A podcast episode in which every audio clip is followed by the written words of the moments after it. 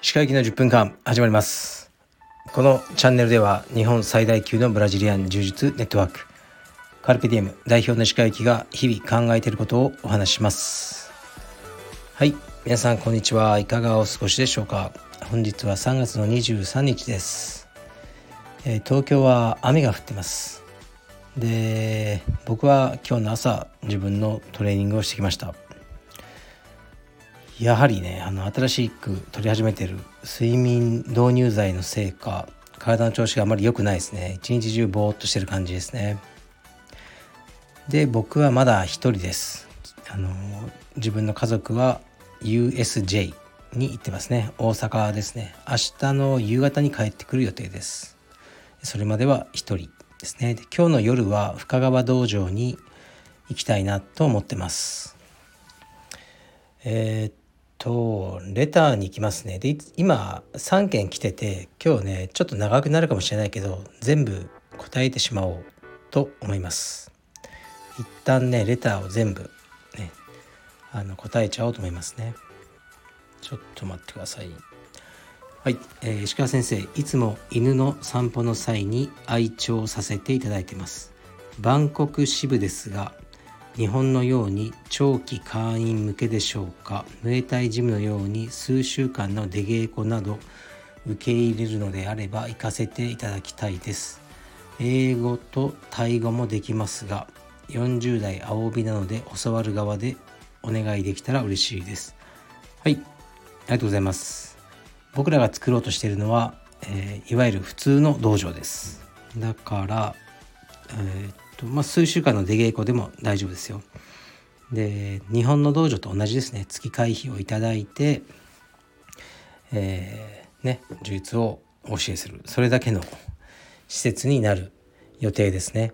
で今分かってることは、えー、っと場所はですねあのサトーンというとこです。サトーンというのは SATHON かな。とね大使館とかがたくさんあるすごくあの良いエリアですね。高級なエリアに入るんじゃないかなと思いますね。そこでやります。で時期はまあ7月とか、えー、もしかしたら6月にソフトオープンできるといいですね。内装の状況次第ですよね。7月ぐらいになるんじゃないかなと思ってます。インストラクターもほぼ決まってますがこちらの発表はまだしないですね。まあどうなることやらですね。まあ僕はですね特に経営には関わらないんですがまああのー、いろいろね指導の補助とかインストラクターの派遣とかそういうことで関わっていこうかなと思ってますね。であの、道場ね結構大変なんですね最初やるのは。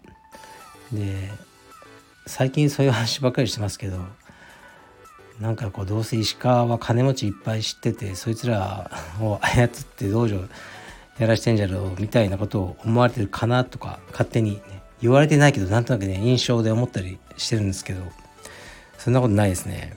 で道場はあの何て言うかなお金持ちの人が遊びでやってもうまくいかないことが多くてうまくいかないっていう意味は、まあ、利益化しないんですよねずっと赤字垂れ流しで、まあ、それでもいいよっていう人もいると思うんですけど、まあ、どんなお金持ちでもね毎月あのマイナスマイナスで面白い人はいないと思うんですね。まあ、それはあの税金対策でいいとかそういう問題じゃなくて自分がその商売として負け続けてるってことが面白いわけがないんです。利益を出すことさえできないっていうのは。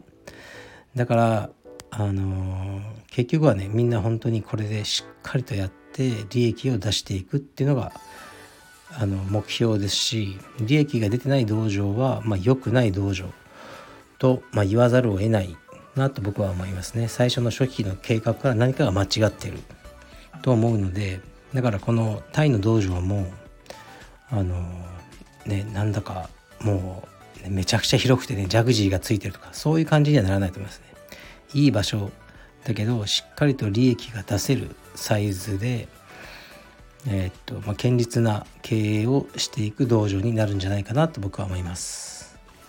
7月ぐらいですね。サソーンサトーンという場所ね。まああの結構ねどこからでも行きやすい場所だとは思います。はい。では次のレターいきます。これもねまた道場系ですね。問い活さんが青山会員さんですが今後何か問い活道場と相乗効果のある協業がありますか？はいありがとうございます。ないです。食い気味に行きました。ないです。問い活さんはもう普通に会員さんとして練習を楽しんでおられるんで僕は一度話しただけですね。その時にまあ冗談で少し経営の話もしましたけどもうこれ以降することもないと思いますね。でまあね彼と僕はやっぱかなり違うんですよね。いや多分バイブスが合わないなと思いますね。彼はもう完全なる経営者のマインドを持ってる人ですよね。でこううんなんだろう。そういう経営者の人とねからいろいろ勉強したりとかそういうのが好きな人なんですね。僕はもう一切やりたくないですそういうことは。はい、経営者の勉強会に行くとか一切1秒たりともやりたくないし誰の話も聞きたくないですね。ただ一人で焼き鳥を食べてるおじさんです。だから誰かと協業っていうことはしないでしょうね。うん。その結婚とかもねもう神様の前で誓って一生大事にすると。友人親戚その前で約束しておいてまあほぼ半数以上の結婚ってうまくいかないですよね。だからそういうもんなんで誰かとこうねお金でつながる関係ってまあ本当脆いですよね。だからあの、一緒にねこうやろうって言われることはまあたまにあるんですけどもう食い気味に「いいです」って言ってますね。はい。もう僕はこの感じでねいければいいかなと思ってますね。から意外とね本当に僕の青山道場っていうのは普通の会員さんしかいないんですよ。普通の会員さんから会費いただいてあとは僕のアパレルの売り上げですね。これだけで生活していますね。なんだか大きな企業会員とかでねなんか毎月10万もらえるとかこうスポンサーのように助けてくれる人とかはいません。私には。そういうはいあの体質じゃないみたいですね。可愛がられ体質ではないようで何もないので普通にもう毎月ね普通の経営をしているだけのおじさんです。これからもそういう感じでいこうかなと思いますね。はい。ではもう一発、まあ、時間もないんですがもう一発いきます。これはね真剣にお答えしたいやつですね。鹿先生こんにちは。いつも楽しく拝聴しています。当方妊活をしているのですがなかなかできません。正直妊活が苦痛になっている部分もあります。活動して生理がまた来てしまった時には誰も悪くないのに悲しい気持ちになり夫婦の空気が重くなります。先輩に相談すると思い詰めると良くないよ。夫婦仲も大事だし妊活を諦めるとできるって言うからと言っていただき確かにその通りかもと思うのですがここで妥協せず最大限の妊活をやっておかないともしできなかった時にあの時もっと頑張って妊活してたら子供ができてたかもと後悔してしまうような気もしてます。これからもっと妊活を頑張るべきか肩の力を抜いていくべきかどうするのが良いかと思いますか？また妻と話し合う際に気をつけることなどありますでしょうか？正解が分からず悩んでいます。先生のご意見をお聞きできたら嬉しいです。はいありがとうございます。以前にもこのようなあの質問っていうかご相談あったと思いますね。で妊活については僕は全然詳しくないですね。で本当にラッキーなことに、まあ、僕らは子供ね2人に恵まれてっていう感じ。でその妊活っていうものをねあの取り組んだことがないんですね。だからうんこの妊活のプロセスとか確率とか精神的な、ね、苦痛とか想像することはできるんですけどそれ以上のことはわからないんですね。でもう僕が一つ言いたいのはこの先輩の助言とかは僕は全然うーんあまり大事にしないですね。やっぱ一番悩んでる人が出した結論の方が僕は正しいと思うんですね。確かに周りからこう客観的な意見をもらうことも大事だったりはするんですけど生存者バイアスまたは成功者バイアスってありますよね何らかの方法をとって何ら何らかのことを成し遂げた後にそれがねあたかもみんながそう同じことをすればそう成功するって思ってしまうっていうバイアスですねだからまあビジネスでもこういう方法でねこういう株を買ってこう成功しましたみたいなで本を書いてる人とかいますけど同じことを同じようにやっても同じ結果は出ないんですよね。でどうしてもたまたま成功した人の事例が目立ってしまうっていうことがありますね。だからこう妊活をねしないで諦めた途端にできたんだよとかいろいろね言う人いると思うんですけど僕は無視しますね。その本当になんかあんなことをしっかりと考えて言った言葉かどうかもわからないしその先輩の言葉に従ってで何か行動を変えたとしてそれで、ね、良い結果が出なくても別にその先輩は責任取る気も何もないじゃないですか。だから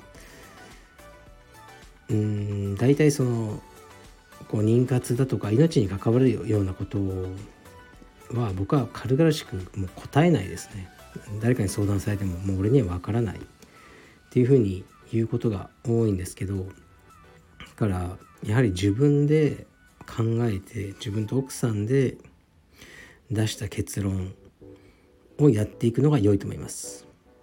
それでねもし望むような結果が生まれなくても、まあ、僕なら納得すると思うんですね自分で出したその時のベストで出した方法をとってそういう結果になってしまったのならば、まあ、しかしこう誰かにね言われてうんそれに従ってこう自分の人生を左右するようなあのうん大きな決断をねあのそういう人の言葉で左右はされたくないなと僕は思います。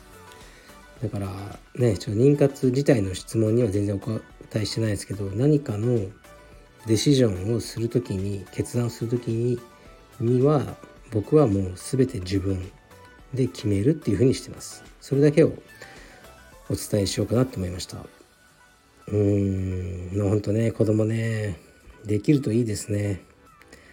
はい。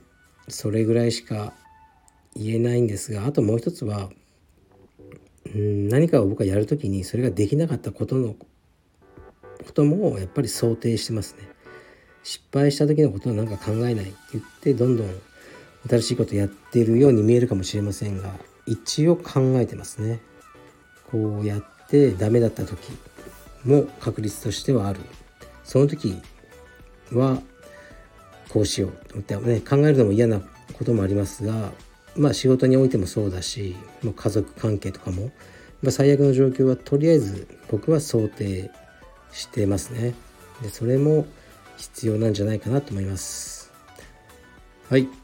あの応援してますので、ね、よろしくお願いします、ね、頑張ってください。